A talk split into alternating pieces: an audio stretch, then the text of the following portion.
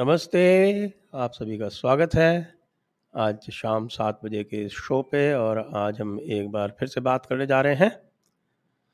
Ukraine और Russia के बारे में लेकिन आज हम बात करेंगे मिलिट्री एस्पेक्ट्स पर क्योंकि जियो पॉलिटिक्स की बात काफ़ी हो गई। और आज हमारे साथ हैं हम स्वागत कर रहे हैं डॉक्टर शिव शास्त्री का उनको आप अच्छी तरह से जानते हैं वैसे तो वो सर्जन है लेकिन मिलिट्री एविएशन में वो काफ़ी रुचि रखते हैं। और आज हमारे साथ हैं अक्षय कपूर जी। वो एक डिफेंस एक्सपर्ट हैं और आपको वे टैक्टिक्स और स्ट्रेटजी के बारे में मिलिट्री टैक्टिक्स और स्ट्रेटजी के बारे में बात करेंगे। पहले मैं डॉक्टर शिव शास्त्री के पास जाऊँगा और मैं डेस्क से कहूँगा कि वे कृपया यूक्रेन का जो मैप है, वो ज़रा थोड़ा सा ले आए स्क्रीन के ऊपर। और डॉक्टर नहीं वो मैप बाद में लाएँगे। ठीक है मैं कुछ बोलूँगा पहले। मैं तो मैं तो आपसे ये पूछ रहा था कि ये जो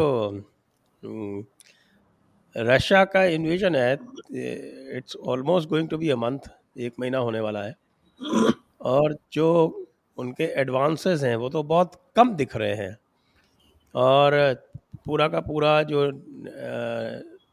यूक्रेन का और जो नेटो ने उनको सिखाया है वो इसको लंबे से लंबा खींचना चाहते हैं। तो आपको ये जो रशियन टैक्टिक्स हैं उसके बारे में क्या सोचते हैं आप?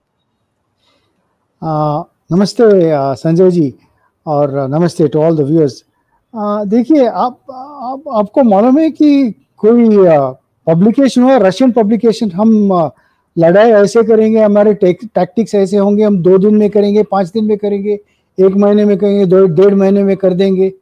आपको कोई मालूम है कि, कि रशियन ने बोला ऐसा? नहीं बोला ना किसको? ये वेस्टर्न एक्सपर्ट्स पहले उन्होंने बोलने बोलना शुरू किया कि दो दिन में खत्म हो जाएगा। ऐसा नहीं हुआ। देखिए ये क्या समझते हैं?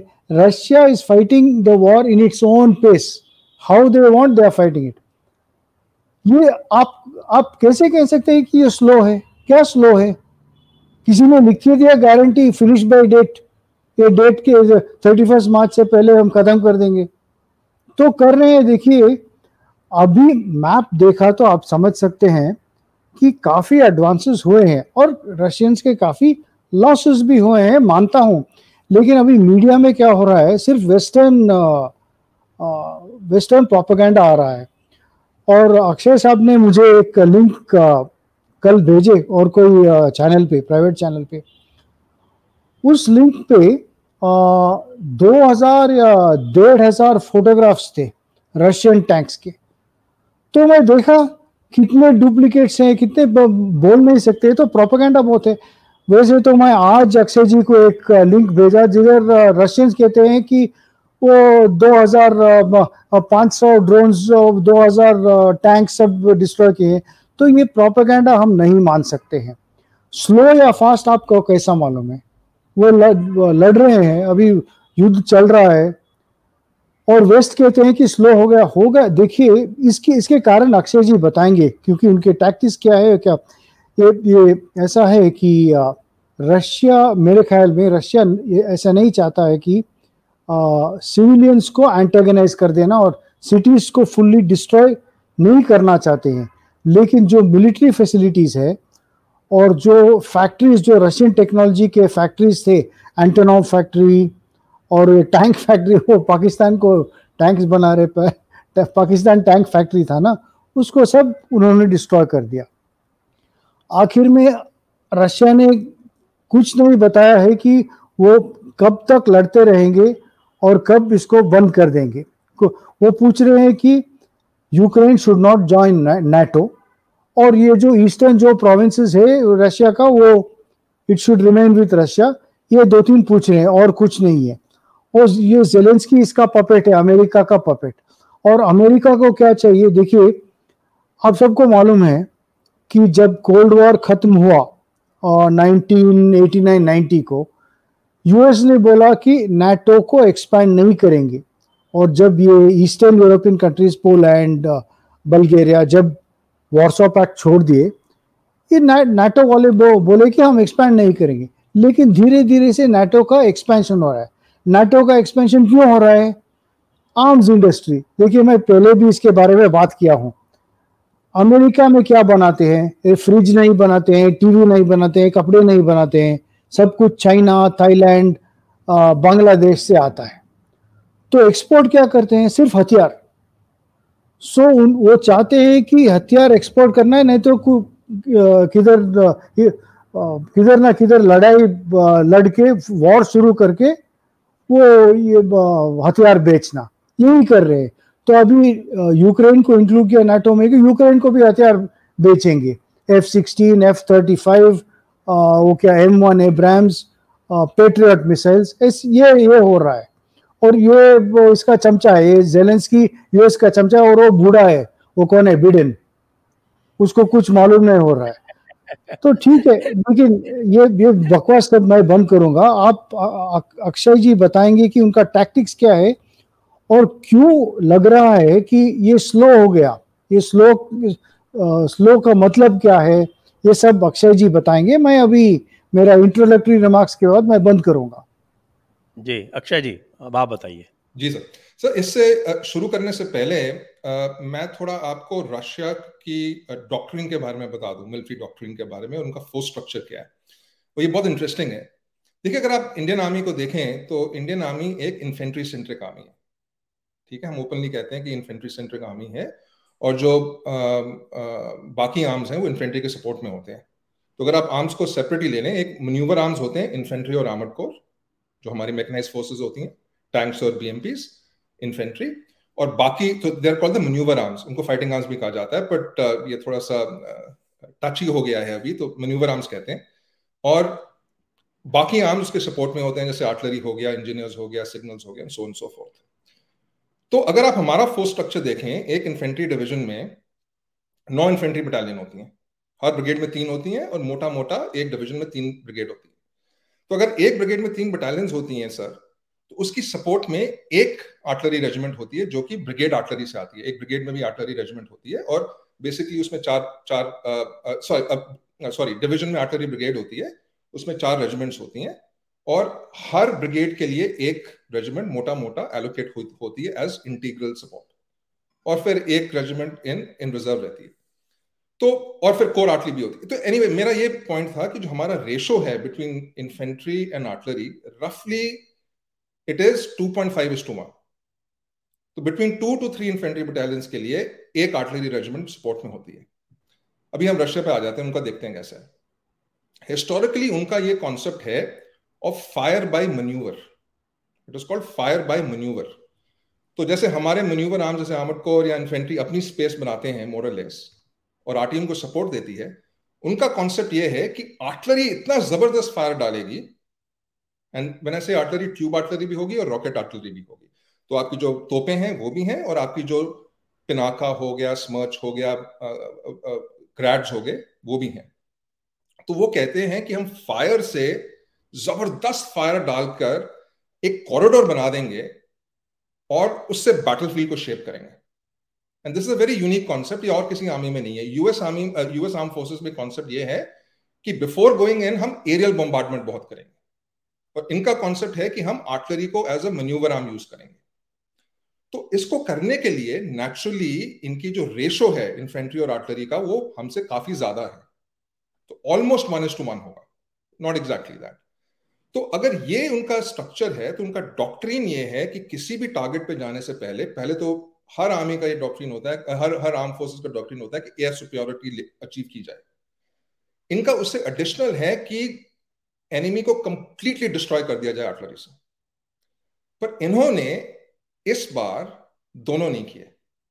और दोनों इसलिए नहीं किए नॉट बिकॉज़ उनके पास कैपेबिलिटीज नहीं है और ये नहीं है बिकॉज़ जैसे आपके शो पे बहुत बार डिस्कस हो चुका होगा कि वो ज़्यादा कैजुअलिटीज नहीं इन्फ्लेक्ट करना चाहते थे यूक्रेन बिकॉज़ वो उनको अपना लोग समझते हैं। They think there they own people तो अपने लोगों पे ज़्यादा कैजुअलिटीज नहीं इन्फ्लेक्ट करना चाहते थे।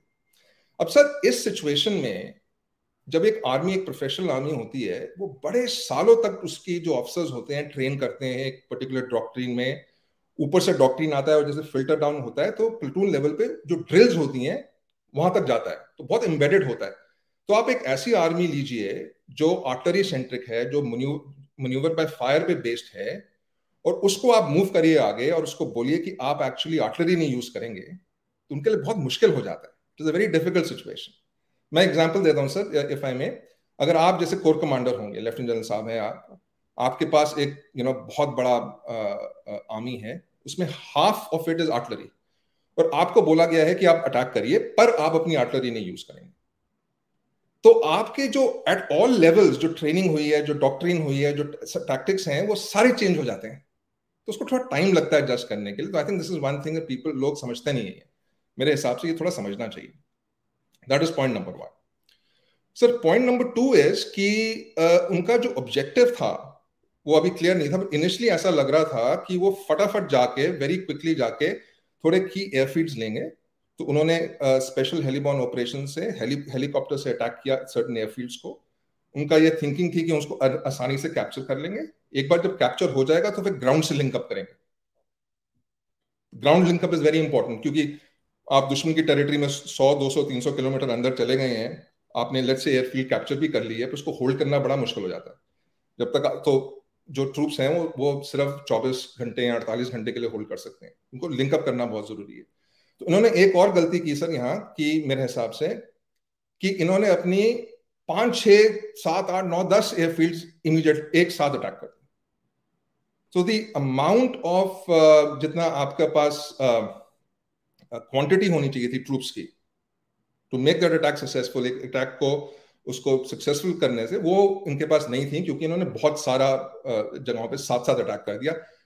परहैप्स शायद इन्होंने दुश्मन की जो स्ट्रेंथ है उसको थोड़ा सा अंडर एस्टिमेट किया which is okay you know जब जब जब बैटल होती है, आप कोशिश करते हैं, वो नई प्लान बनता तो प्लान बी को स्विच करते हैं। तो अभी मेरे को लग रहा है कि इनका जो मेन प्लान है, ये है कि जो मेन सिटीज़ हैं, इनको इनसर्कल कर लिया जाए। That is number one number two अगर आप इनका जो साउथ में जो थ्रस्ट हुआ है, जो डोनेट से मैरोपोल फिर वहाँ से खरसोन और अभी आगे जाके ओडेसा तक जा सकता है, वो बहुत इंपॉर्टेंट है, क्योंकि उससे ब्लैक सी पूरा जो ब्लैक सी के वार्म वाटर पोर्ट्स हैं वो उनके इनके कब्जे में आ जाएँगे। एंड जैसे कि मेरे ख्याल से हम मैप ले सकते हैं उससे थोड़ा सा और क्लियर हो जाएगा। जरा मैप ले आइए। जी प्लीज़ कंटिन्यू तो सर एक इंपॉर्टेंट चीज़ है आई एम श्योर आपके चैनल पे पहले भी डिस्कस किया होगा कि रशिया के पास वार्म वाटर पोर्ट्स नहीं है after the collapse of Soviet Union तो वार्म वाटर पोर्ट से मेरा मेरा मतलब है आई डोंट नो अगर मेरा कर्सर दिख रहा है कि नहीं बट वार्म वाटर पोर्ट्स के मतलब है कि जो बॉल्टिक सी के जो एक्सेस था और जो पूरा साल जो पोर्ट्स रहते हैं, वो सारे इनके छूट गए। इसलिए इनको क्रीमिया लेना बहुत ज़रूरी था, नहीं तो इनके पास मेडिटेरियन ओशन तक कनेक्टिविटी नहीं रहती। ये बहुत ही आवश्यक था कि ब्लैक सी के वार्म वाटर पोर्ट्स को लिया जाए। तो इसलिए अगर आप देखें, जो उनका इनिशियल जो थ्रस्ट था, वो नीचे था फ्रॉम डॉनबास डोनेट्स आपको एक मिनट इंटरप्ट करूँ यहाँ पर। मैं थोड़ा सा एक्चुअली क्योंकि मैं इस एरिया में सेल कर चुका हूँ। I was a marine engineer before I join civil services तो मैं ओडिशा और पहले इलिचुअस होता था मेरे ख्याल से, उसका नाम अब बदल गया कुछ हो गया डोनो फॉर्म या कुछ है अब। तो मैं इस ब्लैक सी में जा चुका हूँ। और जब ये सोवियत यूनियन का विघटन हो गया इट गॉट डिजॉल्व तो उसके बाद फिर जब जाते थे तो शिप्स जाते थे एजोव में, जो रोस्टोव ऑन डॉन और जो ऑयल टर्मिनल था, वो नोवोसिरिस्क ये यहाँ से सारा का सारा जो इनका व्यापार होता था, वो हो रहा था। वो सी एफ़ एजोव के थ्रू हो रहा था। लेकिन डेफिनेटली एक वो बीच में छोटी सी स्ट्रेट है, वो that was always a bottleneck तो इसको इन्होंने 2014 में फिर जो इनका ब्लैक सी फ्लीट था वो सेवस्तोपोल में था। तो वो क्राइमिया को इन्होंने कैप्चर करके उसको फिर पूरा जो है वो प्रॉब्लम इन्होंने सॉल्व कर ली थी। जी। पर सर ओके सो सर ये इंटरेस्टिंग थिंग है। तो आपने क्रेमिया ले लिया। अगर आपके दर्शक हैं क्राइमिया को देख रहे हैं अगर आप इसको एक मिलिट्री परस्पेक्टिव से देखें आप देखेंगे कि क्राइमिया का लैंड से ज़्यादा लिंकअप नहीं है रशियन मेन लैंड से। एक छोटी सी स्ट्रिप है, एकदम छोटी सी स्ट्रिप है। तो मिलिट्री परस्पेक्टिव से बहुत आवश्यक हो जाता है कि इसका जो नॉर्दर्न फ्लैंक है, जो क्रेमिया के ऊपर है, जो खरसोन है, जो वो है, वहाँ हमारा कब्जा हो ताकि एक 50-100 किलोमीटर का विथ का कॉरिडोर मिल जाए आपको कि अगर कोई नेटो ने कुछ कर दिया या कुछ कर दिया तो ये हम क्रेमिया को प्रोटेक्ट कर सकते हैं। तो मेरे हिसाब से in fact before this invasion started ये 24 फरवरी से पहले जब ये शुरू हुआ था, मेरी डॉक्टर साहब से बात हो रही थी उसमें और मैंने ये बोला था कि अगर मैं होता तो मैं जो एक ही थ्रस्ट पे एडवांस करता, वो थ्रस्ट होता Donetsk, Mariupol, Kherson, going on to Odessa. और उसका ये लक्ष्य है कि आप एक कॉरिडोर बनाएँ, एक सेफ़ कॉरिडोर बनाएँ क्रेमिया को डेप्थ देने के लिए और अपनी लाइंस ऑफ़ कम्युनिकेशन अपने मेन मेनलैंड से रखने के लिए ताकि आपके पास एक सौ किलोमीटर का कॉरिडोर तो हो, ताकि आप एट विल क्रीमिया को सप्लाई कर सकें। तो दैट वाज वन इन्होंने क्या किया कि वो तो उन्होंने किया ही बट इन्होंने ऊपर से भी अटैक कर दिया। और इसका ऑब्जेक्टिव अभी ये लग रहा है कि ऑब्वियसली रजीम चेंज करना चाहते हैं। तो अभी जो कॉन्सेप्ट ऑफ़ ऑपरेशन ये लोग अभी इंप्लॉय कर रहे हैं मेरा अनुमान ये है कि जो ऑब्जेक्टिव है, ये है कि सारी सिटीज़ को, जो मेन सिटीज़ है कीव और और खारकोव उसको इंसर्कल कर लिया जाए। ये अटैक नहीं कर रहे हैं कीव पे, उसको बस इंसर्कल कर रहे हैं। आप कह सकते हैं कि एक सीज लगा रहे हैं। तो ये इनका ऑब्जेक्टिव लग रहा है अभी। और अगर उस मैप पे देखें इट इज़ ऑल्सो पॉसिबल जो कि बहुत काफ़ी मुश्किल काम है, कि जो ऊपर से थ्रस्ट आया है और जो नीचे से है, इसको लिंकअप किया जाए। पर 400-500 किलोमीटर का डिस्टेंस है वहाँ तो ज़्यादा आसान नहीं होगा। पर जहाँ तक बात कर रहे थे आ, हम पहले की ऑपरेशन स्लो है? नहीं ये ऑपरेशन मेरे हिसाब से इतने स्लो नहीं है। क्योंकि अभी इनका ऑब्जेक्टिव है कि मेन सिटीज़ को इंसर्कल कर लिया जाए और एक सॉलिड कॉरिडोर बनाया जाए साउथ पे जो उन्होंने बना लिया है। तो आ, अभी जो ऑब्जेक्टिव होना चाहिए इनका कि वहाँ बेस डिग इन करें। क्योंकि अगर इनका ऑब्जेक्टिव है कि यूक्रेनियन आर्मी को डिस्ट्रॉय करना है तो आपको उन आप उनके घर में जाकर डिस्ट्रॉय नहीं कर सकते उनको। आपको उनको बाहर खींचना पड़ेगा। You have to lure them out in the open और वो तो अपने बिल में छुप के बैठ गए हैं। वो बाहर नहीं आएँगे। अगर आप अंदर जाएँगे तो आप पे ज़बरदस्त कैजुअलिटीज होंगी। तो बेस्ट सिचुएशन इज़ कि आप बाहर बैठे रहें, वो भी अंदर बैठे रहें और बैटल ऑफ़ एट्रेशन हो। टाइम पास होता जाए। आइडियली अगर रश, अगर उनको यूक्रेनियन आर्मी बाहर मिल जाती मनूवर करती हुई मिल जाती तो वो उनको डिस्ट्रॉय कर सकते थे। बट इनिशियली बिकॉज़ उन्होंने उनकी आर्टलरी नहीं डिस्ट्रॉय की उनकी एयरफोर्स ने डिस्ट्रॉय की। ये थोड़ी सी उनके लिए कॉम्प्लिकेशन हो गई। मैं एक और चीज़ कहना चाहूँगा सर अगर आप अनुमति दें। जी। आ, सर एक और चीज़ है जब हम स्पीड के बारे में बात करते हैं हमें लॉजिस्टिक्स देखना पड़ता है। आप टोटल स्ट्रेंथ देखिए रशियन आर्मी की जो टोटल स्ट्रेंथ है रफली एट हंड्रेड थाउज़ेंड है। एक्टिव ट्रूप्स रिज़र्व में दो मिलियन और हैं। Out of that eight hundred thousand उन्होंने केवल दस से बारह प्रतिशत यहाँ डिप्लॉय किए हैं। अस्सी से नब्बे हज़ार डिप्लॉय किए उन अस्सी और नब्बे हज़ार ट्रूप्स को उन्होंने चार डिफरेंट एक्सेस पे भेजा है। एक तो साउथ वाला एक्सेस हो गया, एक खारकोव पे और दो कीएफ पे, एक नॉर्थ वेस्ट से, एक नॉर्थ ईस्ट से। तो अगर आपने चार एक्सेस भेजे हैं तो मोटा मोटा हर एक्सेस पे आपके पास बीस हज़ार ट्रूप्स हैं। मोटा मोटा ऑब्वियसली एग्जैक्टली नहीं होगा। तो ये एक डिवीज़न से थोड़ा सा ज़्यादा है। हमारी थिंकिंग में, अगर हम इंडियन आर्मी की थिंकिंग लें, ये बहुत कम फोर्सेस हैं। हर एक्सेस में मिनिमम आपको एक कोर चाहिए which is basically three division forty five to fifty thousand troop चाहिए। तो ये almost forty percent of what we think would be reasonable उससे अटैक कर रहे हैं सेवरल डिफरेंट एक्सेस पे। तो दिस ऑल्सो ये हमारे लिए थोड़ी सी आश्चर्यजनक बात थी कि uh, इन्होंने अपनी फोर्सेस तीन चार डिफरेंट एक्सेस पे डिस्पर्स uh, कर दी हैं बट तो तो उसको भी देखना पड़ेगा कि बिकॉज़ ऑफ़ दैट उनको थोड़ी सी यू नो टाइम लग रहा है। एक और बहुत बहुत बहुत आवश्यक बात है। नेटो डायरेक्टली हेल्प कर रहा है यूक्रेन को सिर्फ़ हथियार देने में नहीं बट कि उनके सीनियर कमांडर्स को टारगेट करने में। तो ये मैं थोड़ा सा एक्सप्लेन करना चाहूँगा। अगर आप देखें, उनके करीबन चार मेजर जनरल्स उसमें से मेरे ख्याल से तीन मेजर जनरल एक लेफ्टिनेंट जनरल और काफ़ी सारे कर्नल्स और ब्रिगेडियर्स इक्विवेलेंट उनके मारे गए हैं। ये सारे कमांडर्स हैं।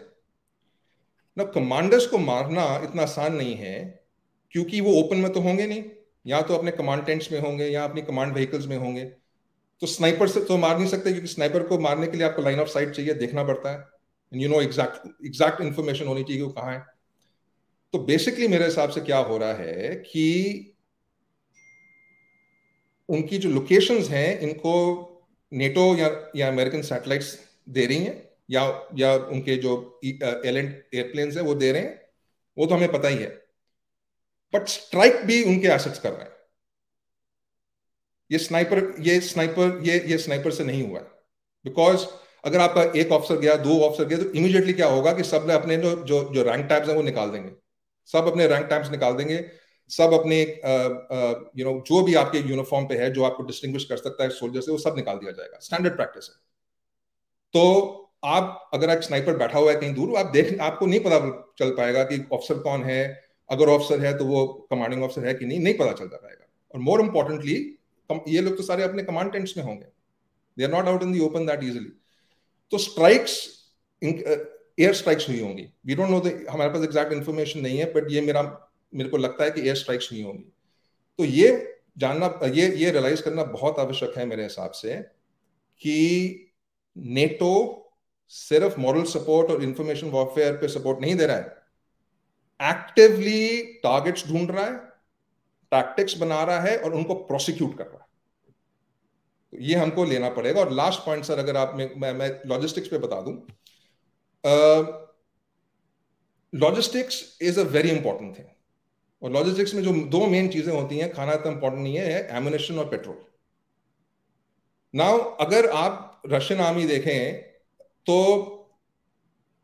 अगर आप रशिया को देखें, पूरी रशिया को देखें, उनमें रशिया में बहुत रेल हेड्स हैं, जो उनकी रशियन आर्मी है, उनके लॉजिस्टिक जो मूव करते हैं जनरली रेल से मूव करते हैं. ब्रॉड गेज रेल्स हैं रेल हेड्स पे आते हैं. और ये सारे रेल हेड्स आके रशिया के बॉर्डर्स पे रुक जाते हैं। तो जब आप अपनी एमिनेशन अपने मेजर डेपोज से मूव करेंगे तो उनको रेल हेड से लाना तो बहुत आसान है, कोई प्रॉब्लम नहीं है। आप अपने, अपनी टेरिटरी में ला रहे हैं। बट वहाँ से आपको उनको निकाल के ट्रक लोड्स में भर के शॉर्ट आउट करके आगे भेजना पड़ता है। अब आप ये सोचिए अज्यूम करिए कि आपको 50 किलोमीटर जाना है। ठीक है? अगर आपको 50 किलोमीटर जाना है और आप 30 किलोमीटर की स्पीड से जा रहे हैं, क्योंकि 50 किलोमीटर की स्पीड पे आप नहीं जा पाएँगे एक वॉर जोन में 30 किलोमीटर की स्पीड से जा रहे हैं तो डेढ़ घंटा जाने में लगेगा, डेढ़ घंटा आने में लगेगा, आधा घंटा वहाँ सामान निकालने में एट दी मिनिमम और वापस आधा घंटा यहाँ उसको रीलोड करने में तो आप दिन के तीन ट्रिप्स कर सकते हैं एक ट्रक अगर पचास किलोमीटर का आपका डिस्टेंस है। अभी आपने एडवांस कर दिया। ये आपने सौ सौ किलोमीटर एडवांस कर दिया। अगर आपने सौ किलोमीटर एडवांस कर दिया तो आप सिर्फ़ दिन के दो दो ट्रिप कर सकते हैं मैक्सिमम डेढ़ सौ किलोमीटर आपने एडवांस कर दिया तो आप एक ट्रिप कर सकते हैं।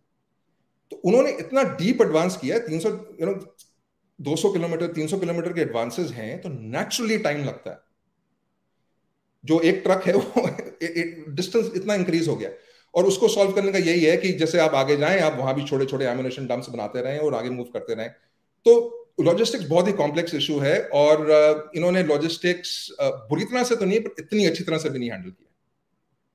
ये तीन चार पॉइंट्स मैं मेक करना चाहता हूँ। जी आ, मैं आता हूँ डॉक्टर शिव शास्त्री के पास एक बार फिर से। डॉक्टर ये बताएँ कि ऐसा कहा जा रहा है कि रशिया ने जो अपने बेस्ट वेपनरी है वो नहीं निकाली है।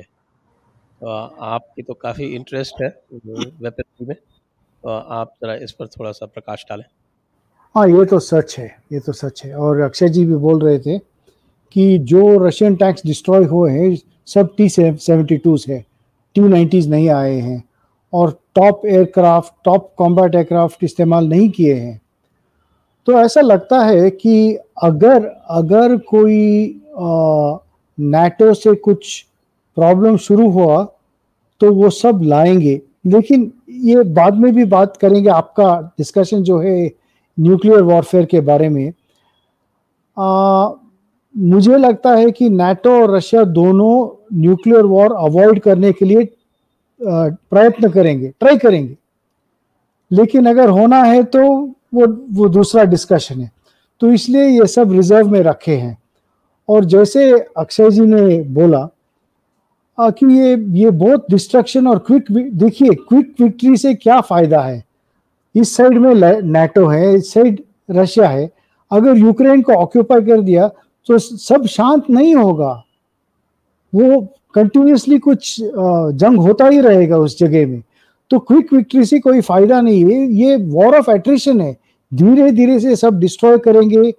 They will break the will of the of the of the people of the people are opposing them get Zelensky out so it is going to be a slow war और इसके लिए उनके if they can manage with their old forces they will manage with their old forces और अक्षय जी ने मुझे एक बताया, वो आज नहीं बोले, मैं इसकी, इसके बाद लॉजिस्टिक्स के बारे में। देखिए, ये रशिया जो हाँ ये सच है कि उनका आर्टिलरी ट्यूब आर्टिलरी और रॉकेट आर्टिलरी उतना इस्तेमाल नहीं कर रहे हैं।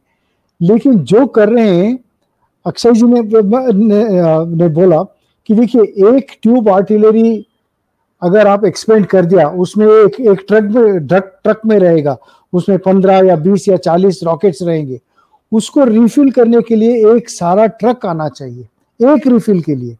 लेकिन अगर सिर्फ़ इन्फेंट्री है इन्फेंट्री कुछ पाँच हज़ार जन के लिए नहीं पाँच सौ पाँच सौ सोल्जर्स के लिए एक ट्रक में आ जाएगा। तो लॉजिस्टिक्स का ये रॉकेट और आर्टिलरी का ये प्रॉब्लम है कि बल्क ज़्यादा है और बल्क मेन रोड्स में जाते हैं और मेन रोड्स में ये ड्रोन अटैक भी हो सकता है। ऐसे सब प्रॉब्लम्स है उनका।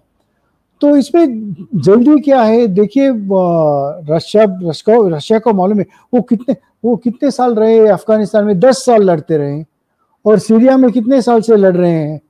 तो उनको भी मालूम है धीरे धीरे से कैसा लड़ना। तो हम ये नहीं कह सकते ये स्लो हुआ फास्ट हुआ। देखना पड़ेगा कि क्या होगा लेकिन वो वो जल्दी वापस नहीं चले जाएँगे। अभी ऐसा स्थिति है कि वो वापस ऐसे नहीं जाएँगे। एट्रिशन होगा धीरे धीरे से जंग आगे बढ़ता रहेगा। लेकिन वो ठीक है। हाँ बताइए हाँ। वेपनरी के बारे में ही कह रहा था मैं कि ये हाँ, जो हाँ। इन्होंने एक किंजाल मिसाइल चलाई जिसको हाँ, बोल रहे हैं कि ये एक हाइपरसोनिक बैलिस्टिक मिसाइल है। तो आप तो मिसाइल्स के बारे में जानते हैं बैलिस्टिक मिसाइल्स तो सारी की सारी हाइपरसोनिक होती हैं तो इसमें क्या हाँ, नई बात है? आ, नहीं मैं सुना हूँ कि अगर हाइपरसोनिक क्रूज मिसाइल की बात करते तो तो हम समझते कुछ। हाँ ये मेरे ख्याल में ये किंजाल कोई हाइब्रिड मिसाइल है। सिर्फ़ देखिए सब बैलिस्टिक मिसाइल हाइपरसोनिक होते हैं ये सच है। लेकिन किंजाल मिसाइल मिसाइल ये एयर लॉन्च है और ये मेन्यूवर करता है और मार्क फाइव सो इसमें कुछ अगर किंजाल मिसाइल के आप फ़ोटो देखें तो आपको, आप देख सकते हैं उसको विंग सर्फेसिस हैं। तो उसको कंट्रोल सर्फेसिस है। सो सी बैलिस्टिक क्या है? ये आर्टिलरी सेल जो होता है ट्यूब आर्टिलरी जो कहते हैं, वो बैलिस्टिक है। वो ऐसे जाके गिरता है बस। वो बैलिस्टिक है। लेकिन अगर ये मिसाइल है तो इसमें कुछ गाइडेंस कुछ मेनूवर्स भी हो सकते हैं so it cannot be intercepted लेकिन मैं ये भी पढ़ा कि ये किंजाइल मिसाइल एक दो सिर्फ़ टेस्ट के लिए लॉन्च किए होंगे। डाउट है कि आप ऐसा मिसाइल लॉन्च किए हैं कि नहीं। सब डरते हैं हाँ डरना ही है कि कोई कोई इंटरसेप्ट नहीं करता है। वो भी रिज़र्व मेरे ख्याल में वो भी रिज़र्व में रखे हैं फुल यूज़ नहीं कर रहे।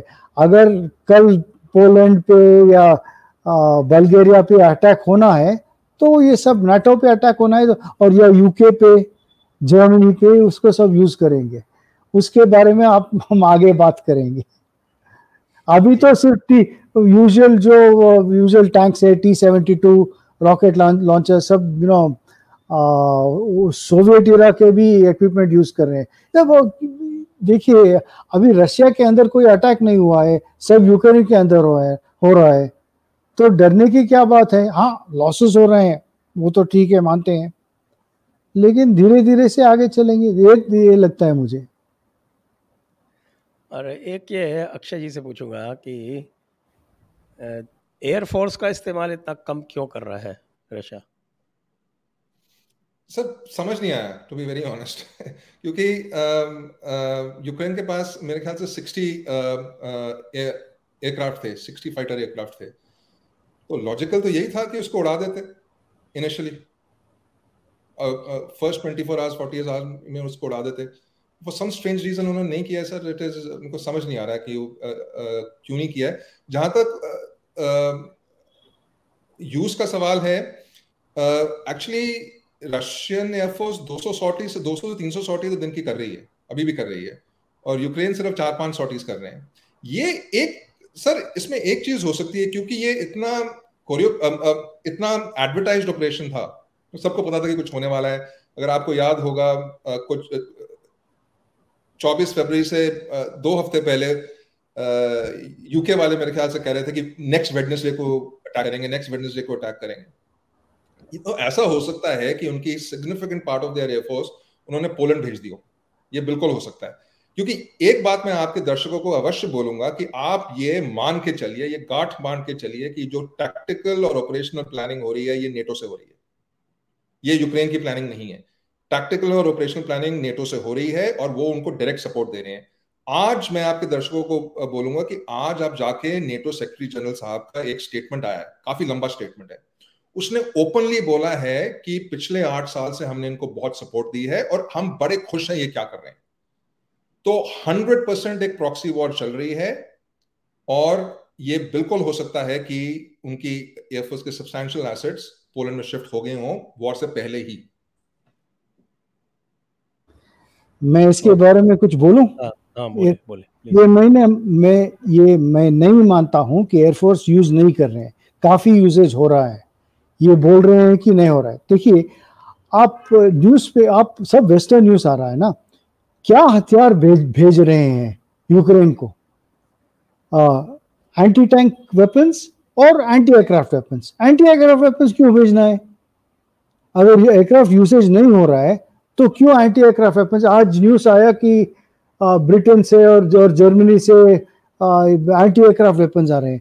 तो काफ़ी और एक एयरफोर्स क्या है? हेलीकॉप्टर्स भी है और रशिया के पास काफ़ी हेलीकॉप्टर्स हेलीकॉप्टर यूसेज है। तो एयरफोर्स यूजेज हो रहा है और कुछ रशियन चैनल्स में मैं देखा हूँ, आज भी देखा हूँ। S U thirty five squad इधर अटैक किया, उधर अटैक किया। तो हो रहा है। लेकिन ये नेटो के साइड में क्या क्या बोलते हैं, काफ़ी नहीं हो रहा। और यूज़ करें तो हम शूट डाउन करेंगे। अरे क्यों नहीं आ रहा? है शूट करना है ना हमको यूज़ नहीं कर रहे हैं। इनको अच्छा नहीं लग रहा है। इनको लगता है कि इतना आना, उतना आना, हम उसको मारेंगे। उतना नहीं आ रहा है तो इसको फ्रस्ट्रेशन हुआ है। ये लगता है मुझे ये ये नहीं है कि एयरफोर्स यूज़ नहीं कर रहे हैं काफ़ी यूज़ कर रहे हैं। जिधर हो सकता है वो उधर ही अटैक करते हैं नज़दीक जाके नहीं तो दूर से मिसाइल मार रहे हैं हो रहा है। और न्यूज़ पे अगर आप आप देखा वो कहते हैं एयरफोर्स नहीं यूज़ कर रहे हैं उनके मिसाइल्स खत्म है उनको आ, काफ़ी वो क्या प्रिसिशन गाइडेड वेपन्स नहीं है। किसको मालूम है कैसे बोलते हैं ये सब? वो शुरू में उन्होंने सोचा कि एयरफोर्स इस्तेमाल करेंगे, नहीं किया तो अभी और कुछ कर। रहे हैं तो पता नहीं है किधर से आता है ये सब थ्योरीज अपना इंडियन एक्सपर्ट्स भी बोल रहे थे। अब इंडियन एक्सपर्ट्स अभी भी बोल रहे हैं, अरे स्लो हो गया, ये दो दिन में होना था, ऐसे शुरू किया उनको कैसा मालूम था? दो दिन में होना था। अरे, इतना बड़ा है, पूर्व से पश्चिम तक one thousand one hundred kilometre और उत्तर से दक्षिण तक आठ सौ किलोमीटर है। ये बहुत बड़ा देश है। और जब बांग्लादेश वॉर हुआ, हमारा इंडियन अच्छा वो हमको चार पाँच महीने प्रिपरेशन टाइम भी था। और इंडियन आर्मी ने क्या किया, सब पॉपुलेशन सेंटर्स को बाईपास कर दिए उन्होंने। बाईपास करके गए। लेकिन रशिया बाईपास नहीं कर रहे हैं। क्यों नहीं कर रहे हैं? तो उनका प्लान ही कुछ अलग है। अगर उनको फुल ऑक्यूपाई करना था तो वो बाईपास कर सकते थे, क्योंकि वो बिल्कुल फ्लैट बांग्लादेश एटलीस्ट बांग्लादेश में नदियाँ हैं क्रॉस करना मुश्किल है। तो इधर नदियाँ भी एक, बीच में एक न्यूपर रिवर है, और कुछ नहीं है, बिल्कुल फ्लैट है। जा सकते थे, क्यों नहीं गए तो हमें पता नहीं है कि क्या कर रहे हैं ये तो ये कंजर्व कर रहे हैं वेपन्स और और एक जनरल रूल मैं बता सकता हूँ। जो कोई युद्ध लड़ता है वो उस, उनका शक्ति कि, कितना है उस असेस करके उतना ही स्पीड से लड़ते हैं। सब कुछ शुरू में नहीं डालते हैं। तो इनको भी मालूम है बहुत दिन चलेगा धीरे धीरे से चल रहे ये लगता है मुझे। और एयरफोर्स हंड्रेड परसेंट यूज़ कर रहे हैं। ऐसे नहीं कि नहीं यूज़ कर रहे हैं। लोग सिर्फ़ समझते हैं उधर से न्यूज़ ही नहीं आ रहा है रशिया से। तो न्यूज़ नहीं आ रहा है तो उनको एंटी एयरक्राफ्ट मिसाइल क्यों भेज रहे हैं? स्टोरेज में रखने के लिए? क्यों जा रहा है एंटी एयरक्राफ्ट मिसाइल दर्शकों से अनुरोध है कि कृपया आप अपने प्रश्न पूछते चले और मैं अब आता हूँ वापस अक्षय जी के पास में। तो एक बात तो ये, डॉक्टर शिव शास्त्री ने कही कि उनके हिसाब से तो एयरफोर्स का यूज़ हो रहा है। और दूसरी बात मैं ये देख रहा हूँ कि लगातार एक इंफॉर्मेशन वॉर का एस्पेक्ट भी साथ साथ चल रहा है। और दोनों तरफ़ से हो रहा है, जैसे यूक्रेन जो है वो पहले दो चार दिन में ही उन्होंने तो कहा कि साहब के चार हज़ार रूसी सैनिक मार दिए गए। और मैं जनरल अता हसनैन से पूछ रहा था कि भाई, इतनी जल्दी चार हज़ार कैसे मार दिए गए? हमारी तो पूरी सेवेंटी वन वॉर में तीन हज़ार मरे थे। जो कि चौदह दिन चला था और बड़ा फियर्स वॉर था फुल स्केल था। तो एक तो इनकी तरफ़ से एग्जैजरेटेड नंबर किए जा रहे हैं, जो किसी को वेरिफिकेशन जिसका नहीं हो पा रहा है। और दूसरी तरफ़ से पुतिन जो है, वो बार बार एक संदेश दे रहा है कि मैं न्यूक्लियर वेपन इस्तेमाल करने से हिचकिचाऊँगा नहीं। इसको आप कैसे देखते हैं? देखिए सर मेरा ये कैरियर सर मेरा ये मानना है कि जो न्यूक्लियर वेपन्स होते हैं ये प्राइमरीली इनफैक्ट मैं तो सर यहाँ तक कहूँगा ये मेरा पर्सनल ओपिनियन कि प्राइमरीली न्यूक्लियर वेपन्स पॉलिटिकल और स्ट्रेटेजिक वेपन्स होते हैं मिलिट्री और टैक्टिकल नहीं। ठीक है? तो आप उसको अगर अगर और ये मैं मैं मैं जरा एक्सप्लेन करूँ सर अगर आप मेरे को पाँच मिनट दें श्योर श्योर प्लीज़ ये ये इंपॉर्टेंट है। देखिए सर एक न्यूक्लियर वेपन को जब जब हम मेजर करते हैं उसकी यील्ड से मेजर करते हैं। जो हिरोशिमा पे बॉम्ब ड्रॉप किया था वो था 16 किलो टन इसका मतलब है 16,000 टन टीएनटी के। 16,000 टन ऑफ़ टीएनटी तो न्यूक्लियर वेपन में ऐसा कुछ स्पेशल नहीं है। अगर आप आप इतनी बॉम्बिंग करें कि 16,000 टन एक ही दिन में ड्रॉप कर दें और एक न्यूक्लियर वेपन डालें वो रफली इक्वलेंट है। कोई कोई कोई डिफरेंस नहीं है। न्यूक्लियर वेपन ऐसे कि उस इतने से इतने ज़बरदस्त फायर पावर को कॉन्सेंट्रेट करते हैं। ना जो टैक्टिकल न्यूक्लियर वेपन्स होते हैं सर वो टिपिकली ज़्यादा से ज़्यादा दस दस किलो टन के होते हैं। दस किलो टन मोटा मोटा। मोटा अगर आप दस किलो टन का वेपन लें और उसका आ, उसको यूज़ करें और उसको देखें कि उसका ब्लास्ट रेडियस कितना है मोटा मोटा दो किलोमीटर की रेडियस तक ज़बरदस्त डैमेज होता है। जैसे आप दो किलोमीटर की रेडियस से बाहर आ जाते हैं और तीन किलोमीटर तक जाते हैं डैमेज काफ़ी कम हो जाता है साढ़े तीन किलोमीटर तक सिर्फ़ खिड़कियाँ हिलती हैं। उससे ज़्यादा कुछ नहीं होता। अगर आप एक किलो टन का वेपन लें, या एक्चुअली दो किलो टन का वेपन लें तो जो ब्लास्ट रेडियस है, जो जो जो जो जिसमें जिसमें डैमेज हो सकता है, वो रफली एक किलोमीटर होता है, दो किलोमीटर तक कुछ नहीं होता। ठीक है? नाउ आप अगर एक यूज़ कब करेंगे आप टैक्टिकल न्यूक्लियर वेपन को? आप टैक्टिकल न्यूक्लियर वेपन को टिपिकली या तो आर्मड स्पेयर्स होते हैं, जैसे दुश्मन के टैंक्स आ रहे हैं, उनको डिस्ट्रॉय करने के लिए। पर जब टैंक्स आ रहे होते हैं तो एक टैंक बटालियन जिसमें एक टैंक रेजिमेंट जिसमें 45 टैंक्स होते हैं, वो काफ़ी ब्रॉड फ्रंटेज पे एडवांस करती है। क्योंकि हर टैंक के बीच में कुछ तो अंतर होगा। 100 मीटर होगा 200 मीटर होगा 300 मीटर होगा depending on the situation so एक किलोमीटर से पाँच किलोमीटर तक का वाइड फ्रंटेज होता है टैंक रेजिमेंट का, और 40-50 किलोमीटर की स्पीड से एडवांस कर रही है। तो आप उस पर अगर न्यूक्लियर वेपन एक टैक्टिकल न्यूक्लियर वेपन दो किलो टन का, दस किलो टन का भी फेंक दें, ज़्यादा इफ़ेक्ट नहीं होगा उनको।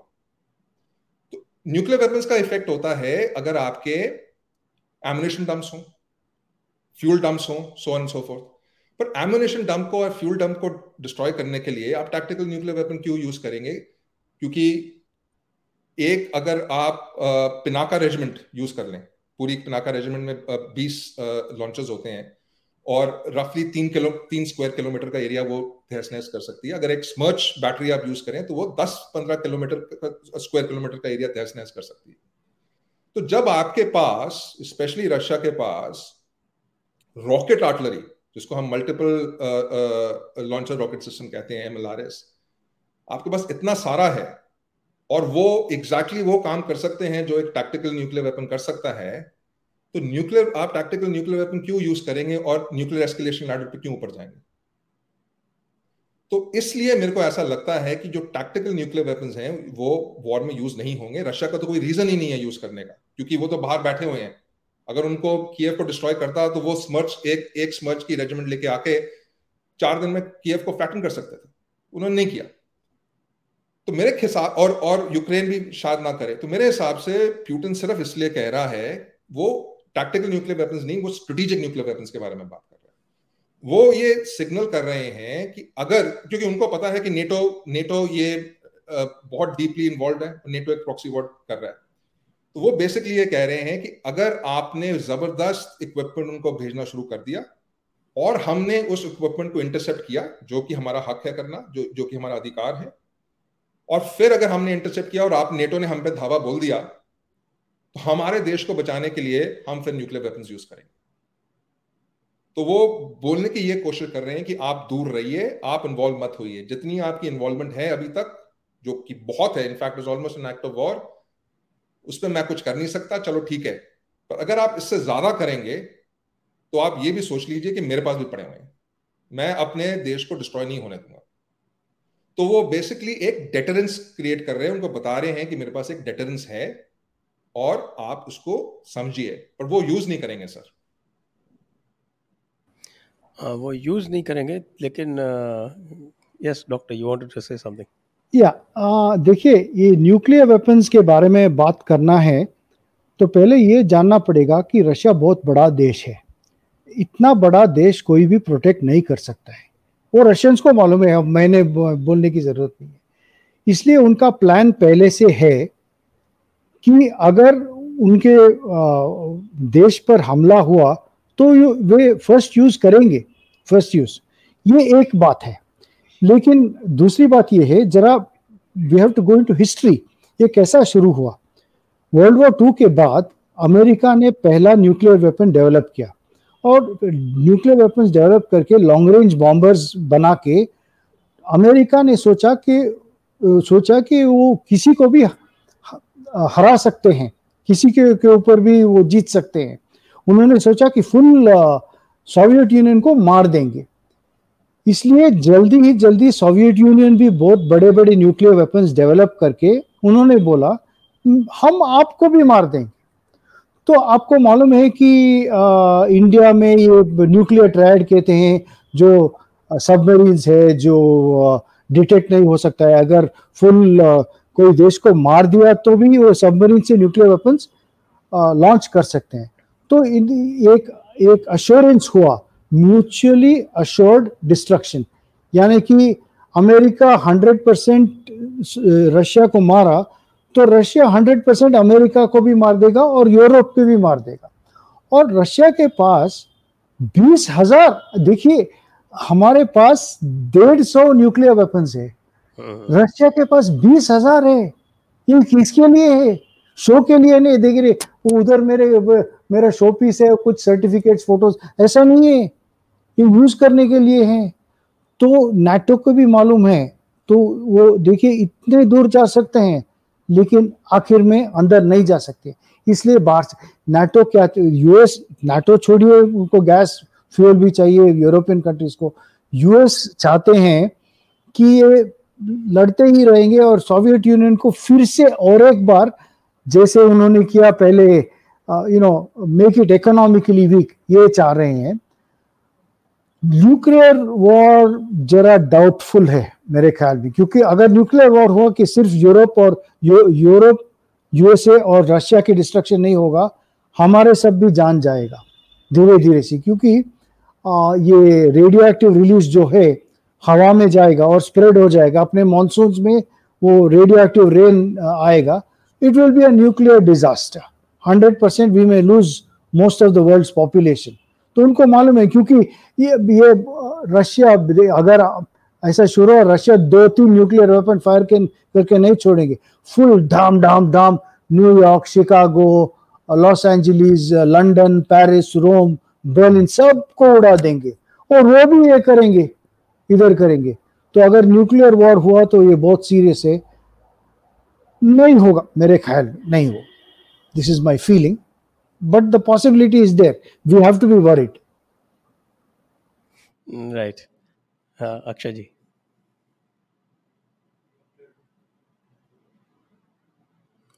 आप म्यूट पे हैं? Muted you're in you're muted sir आप आप आप ये देखिए पाकिस्तान हमें धमकी देता रहता है कि हम न्यूक्लियर वेपन्स यूज़ कर देंगे। कोई कोई तो वो कहते हैं मेरे पास आधे किलो का न्यूक्लियर वेपन है मेरे पास सवा ग्राम का है जो भी है। ठीक है? पर उनका कॉन्सेप्ट क्या है? उनका कॉन्सेप्ट है कि जो हमारी कन्वेंशनल सुपियोरिटी है उसकी, उनके ऊपर, हम उसको कभी प्ले में ना लेके आए। यहाँ तक कि अगर हम स्टैंड ऑफ़ फायरिंग भी करें फायर असॉल्ट से एलसी पे, वो तब भी न्यूक्लियर वेपन्स की बात शुरू कर देते हैं। उनका ऑब्जेक्टिव क्या है सर उनका ऑब्जेक्टिव है कि न्यूक्लियर थ्रेट देके हमारी कन्वेंशनल सुपीरियोरिटी को प्ले में ना लाए। प्यूटिन ऑपोजिट कर रहा है। वो अपनी कन्वेंशनल सुपीरियोरिटी को यूज़ कर रहा है और न्यूक्लियर वेपन्स का थ्रेट दे रहा है कि आप मेरे को मेरी कन्वेंशनल सुपीरियोरिटी यूज़ करने दीजिए बीच में मत आइए। उल्टा कर दिया है। जी।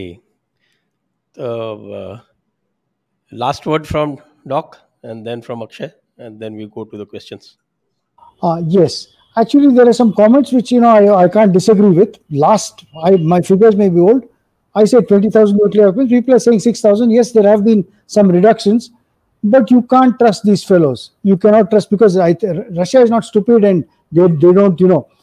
ये लेबोरेटरीज जो थे बायोलॉजिकल वॉरफेयर लेबोरेटरीज चार पाँच लेबोरेटरीज यूक्रेन में तो रशिया बंद नहीं रहेगा यू नो काउंट में रखेंगे और साइड में ये जो न्यूक्लियर मटेरियल है जो जल्दी जल्दी फिर से असेंबल कर सकते हैं हो गए देखिए, वो डिग्रेड नहीं होता, ये न्यूक्लियर मटेरियल ज़्यादा डिग्रेड नहीं होता। उसका लाइफ थाउजेंड्स ऑफ़ इयर्स में है। तो न्यूक्लियर वेपन्स हाँ उसको डिसमेंटल कर सकते हैं। लेकिन जो वॉरेड्स जो है, वो न्यूक्लियर मटेरियल वो उधर ही रहेगा।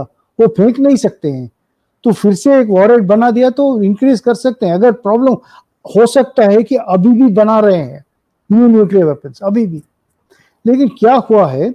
आजकल यानी कि दस, मेरे ख्याल में दस, पंद्रह, बीस साल से न्यूक्लियर मिसाइल एक्यूरेसी ज़्यादा हो गया है। तो इसलिए मेगाटन वेपन्स की ज़रूरत नहीं है, इतने सारे वेपन्स की ज़रूरत नहीं है। पिन पॉइंट कर सकते हैं। अभी America in fact low yield nuclear weapon शुरू किया क्योंकि लगता है कि कुछ बंकर ऐसा यूज़ कर सकते हैं। रशिया भी ऐसा करता होगा। तो मे बी दे हैव 6000 नहीं तो वो कम नहीं है। They still you know very very it's a very large number of nuclear weapons I doubt it will last question not strictly a military question Akshay ji से हमें American public की patience level पता है और हमें ये भी पता है कि वियतनाम में और अफ़गानिस्तान में अमेरिका लैक ऑफ़ कैपेबिलिटी के कारण नहीं हारा वो अपने पब्लिक के कारण हारा। तो आपको कितना टाइम लगता है? ये अगर, जैसे कि I think Russia is played its cards right Saudi उसकी बात नहीं सुन रहे हैं, जो 1990 में और 1980s में अमेरिक अमेरिका ने और वेस्ट ने रशियन इकोनॉमी डिस्ट्रॉय की थी तो उन्होंने पूरी तरह से ऑयल को बिल्कुल उसकी जो प्राइसेस थी वो बिल्कुल कोलैप्स कर दी थी। And that was the main reason Afghanistan of course and defence expenditure was a contributing factor इस बार तो नहीं हो रहा है वो। सऊदी तो फ़ोन ही नहीं उठा रहा, बाइडन का। और और भी कोई उसकी बात नहीं सुन रहा। वेनेजुएला के पार पकड़ रहा है वो। वेनेजुएला जो है वो उसको तो प्रोडक्शन में लाने में साल भर लग जाएगा। और अमेरिकन पब्लिक तो जैसे ही एक डॉलर बढ़ गया गैस का दाम तो तो वहाँ तो हल्ला शुरू हो जाता है। और वैसे भी इन्फ्लेशन बढ़ रहा है वहाँ पे तो।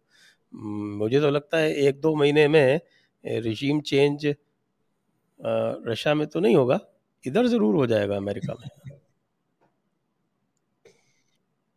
सर आपका पॉइंट अच्छा है डिपेंड्स उसकी पेशेंस कितनी है। अगर आप यूरोप में देखें तो एक्चुअली पेट्रोल प्राइसेस काफ़ी बढ़ गए हैं मैंने सुना है। And they are still managing it अभी तो आई थिंक क्या हुआ है सर? आपका आप, आपका पॉइंट बहुत ही अच्छा पॉइंट है, पर मेरे को ये लग रहा है, मेरे को ये लग रहा है कि जो वॉर हिस्टीरिया इन लोगों ने क्रिएट किया है, वो बहुत स्ट्रांग है। बेसिकली इन्होंने क्या क्रिएट किया है? एक बोगी मैन एक बुरा आदमी, एक राक्षस का फिगर बना दिया, उसको कहते हैं प्यूटन और आप देखिए, अभी रिसेंटली बजट आया था आई थिंक यूके का बजट डॉक्यूमेंट में तीन चार तीन चार पेज तो उसने प्यूटन की बात की। बजट डॉक्यूमेंट में अपने बजट डॉक्यूमेंट में तीन चार पेज की बात कर दिया तो उन्होंने एक राक्षस का एक फिगर बना दिया है और बेसिकली उस राक्षस के अराउंड पूरे के पूरे वेस्ट को पोलिस करने की कोशिश कर रहे हैं। इसको तोड़ने का तरीका यह है कि रशिया को बताना पड़ेगा, आपने कितना डैमेज किया कि आपने 7.5 million ton of TNT drop किया था वियतनाम पर।